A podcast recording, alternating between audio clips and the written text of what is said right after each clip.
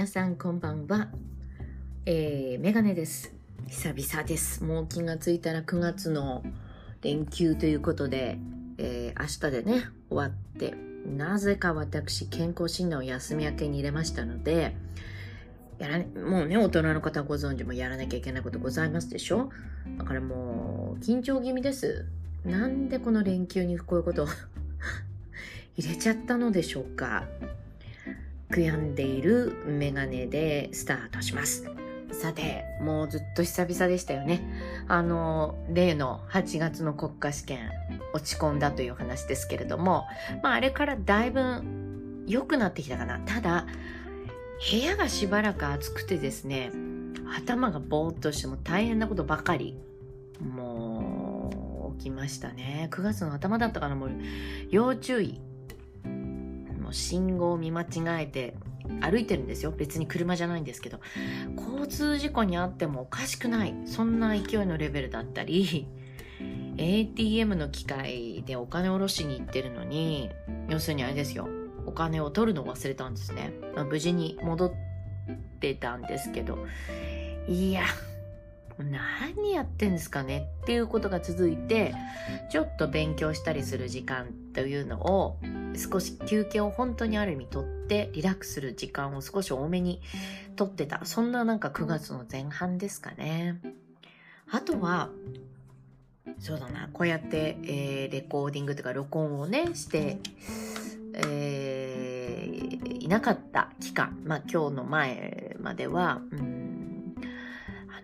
二次優のプロジェクト、二次プロジェクトっていうのを何回か見て、あの、情報番組のスッキリというのでやってたんですけど、いやー、もうプロデューサーさんのコメントにも感動するし、もう自分の子供でもおかしくないあの若い子たちがもう必死でやって、成長する姿とかね、シックハックして、なんかもうみんな苦しいのに頑張ってる姿とか見ると、感動ですね。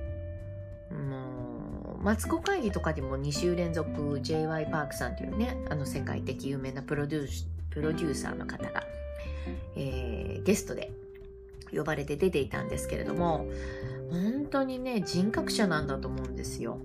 だって彼は、まあ顔も絶対ね、ゼロとは言わないでしょうけども、あのーなんだろう、うんもちろん歌、踊りができる。それから人格者。それ、なんていうか、性格。誠実さとか大事にしてるっていうんですよね。社訓っていうのかな、そういうのを伝えていた映像も見ましたし、それから、なんだろうな、最後のオーディションの最後の最後の本になって、ここからメンバーを選ぶとしたら誰選ぶっていう究極の質問。要するに自分を入れるか入れないかっていう質問。自分を入れるためには他の人を落とさなきゃいけないし。いや、すごいなと思いましたね。で、その時に、J.Y. パークさんが見てるってわからないわけですよ。でも、J.Y. パークさん見てるわけですよね。で、さらに、あの、うん、彼は、その人たちの様子、誰を選ぶかっていうのをモニターで見てるんですよね。でもちょっとジーンときたのが、選ばなかった子に対してスタッフが自分を選ばない子ってやっぱりいるんですよね。スタッフが、でももし入れるなら入りたいって言って聞いた時に、パークさんはね、絶対イエスって言うべきだよって願ってるんですよ。そういうガッツがないと、ね、世界的、世界で通用するアイドルを作りたいって言っているのだから、そういうガッツがないとやっていけないっていうのはパークさんに分かってらっしゃるんでしょうね。なんかね、そういう親心みたいに見つめてる姿を、うん、見た時ちょっと泣きそうになりましたね。今でも思い出して泣ける。ということで、私早速10月7日に日本で 販売されるベスト CD、ベストアルバムを予約しましたね。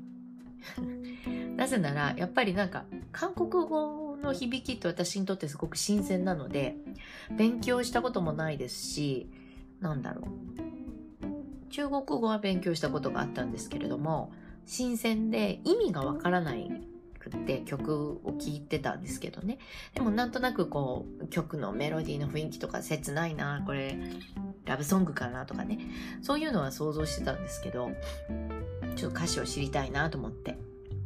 で、一番いいなと思ったのは、皆さんもぜひね、YouTube をご覧になる機会があるならば見ていただきたいんですが、とね、JYP オフィシャルだかな ?JYP とにかく JYP エンターテインメントっていう彼の会社の名前なんですよね。韓国三大エンターテインメント会社の今トップです。JYP さんの会社って。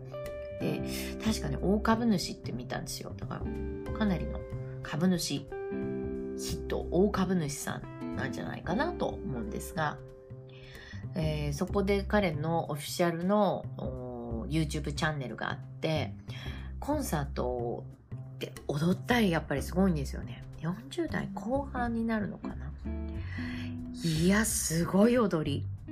でも私はピンときてないけど若い子たちにとってはピンとくる 2PM とか TWICE とかの曲を歌って 2PM の曲をそのまま踊るっていうすごくないですか ?40 代後半であの動き。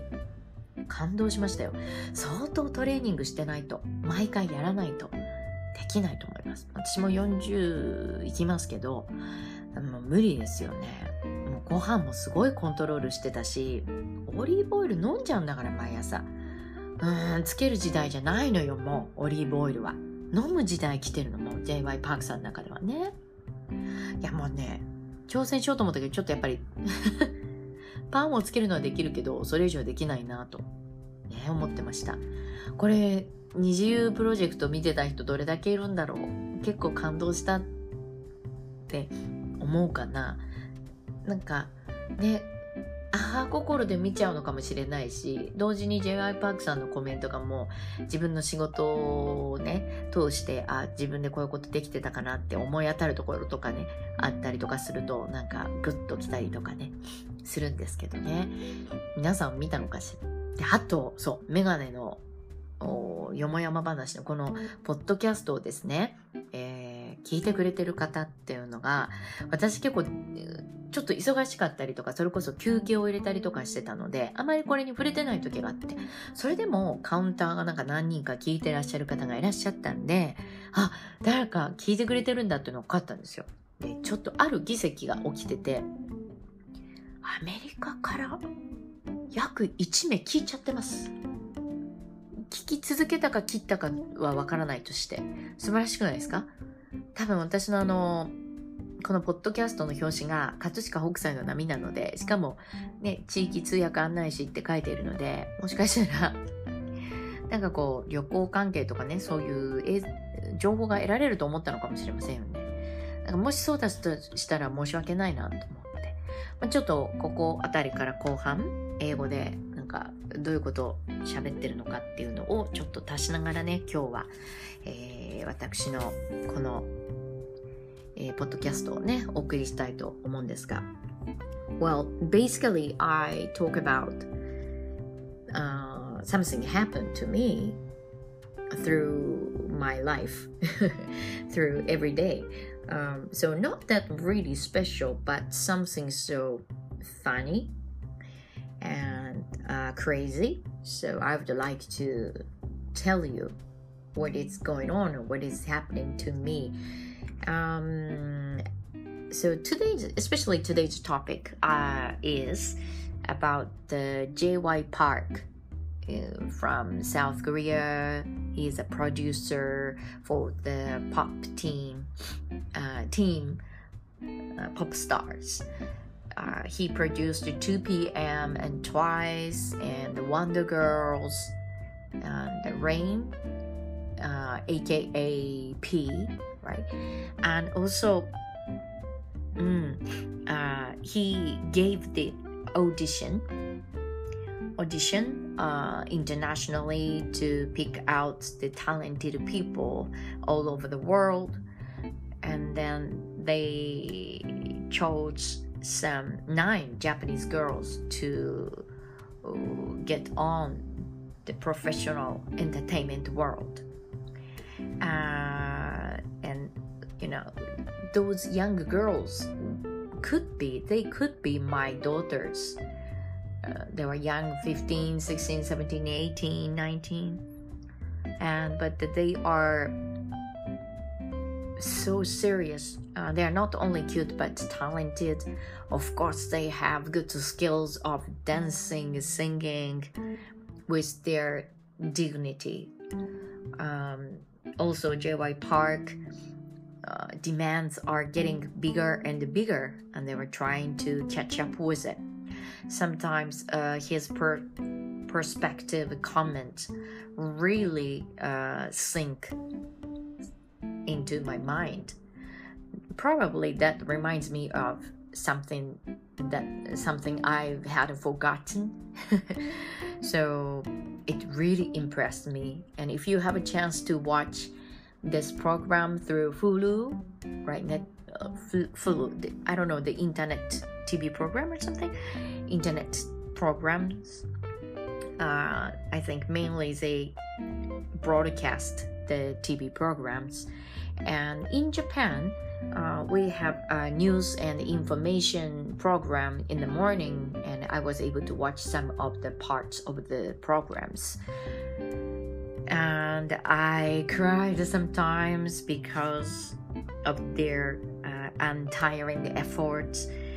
And so, since I watched the program, I have been dying to see him in person.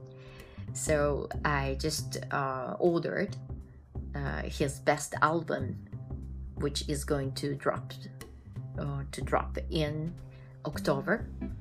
I'm gonna get it and listen to his music. His dancing and the singing is so amazing. So I watched those. I watched it, some videos or his concert, movies, videos through the YouTube. If you have a chance to watch it, please watch them. And uh, if someone who are listening from other countries outside Japan. I would like to get some information. How do you feel and what you are going on under these circumstances? Of course, as you know, in Japan, we are not perfectly ready to ready to go back to the uh, regular lifestyles. We still wear masks masks every day, but some people, including me, started to go to a restaurant or a cafe.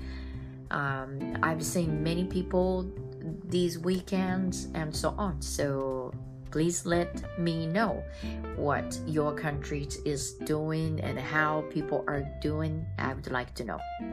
So thank you for listening this podcast. Thank you very much.